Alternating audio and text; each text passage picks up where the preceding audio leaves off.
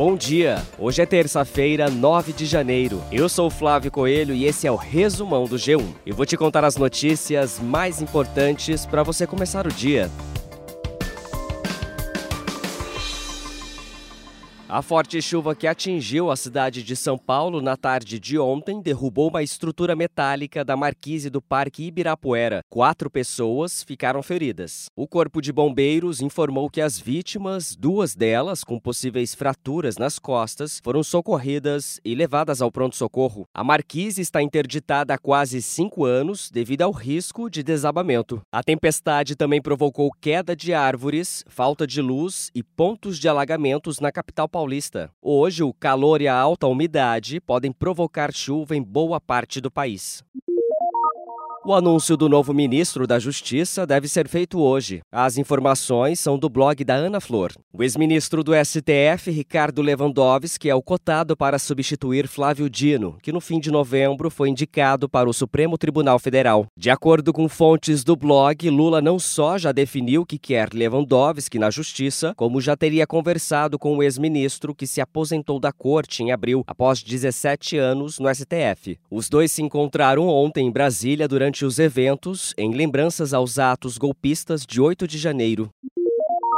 O baixista da banda Ultraje a Rigor, Mingau, recebeu alta após quatro meses internado. Em setembro do ano passado, o músico foi baleado na cabeça em Paraty, no Rio de Janeiro. Em depoimento à Polícia Civil, o amigo que estava com ele no carro disse que ele e Mingau haviam sacado dinheiro no banco e estavam indo fazer um lanche quando sofreram o ataque. De acordo com a polícia, a área onde o baixista foi baleado é dominada pelo tráfico de drogas. Dos cinco suspeitos de envolvimento na tentativa de homicídio, a polícia prendeu Prendeu quatro.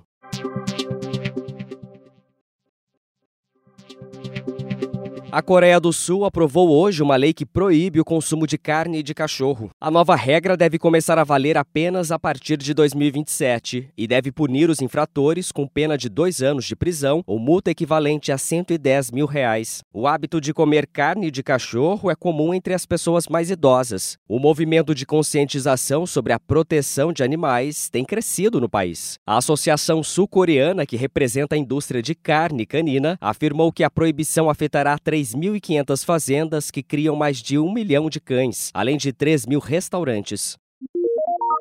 A menos de um mês do carnaval, os blocos de rua de São Paulo querem que a prefeitura distribua água aos foliões durante os desfiles para driblar o calorão. Essa medida já foi estabelecida no Rio de Janeiro. Os organizadores dos blocos de São Paulo também pediram ao prefeito da capital paulista, Ricardo Nunes, que estenda o limite dos desfiles para as oito horas da noite. Na regra atual, os desfiles vão até às seis horas da tarde. De acordo com os organizadores, com o calor mais intenso, não é possível colocar as pessoas expostas nas ruas antes das três ou quatro da tarde, o que acaba diminuindo o horário dos desfiles. A Prefeitura de São Paulo disse que estuda as medidas para atender às demandas.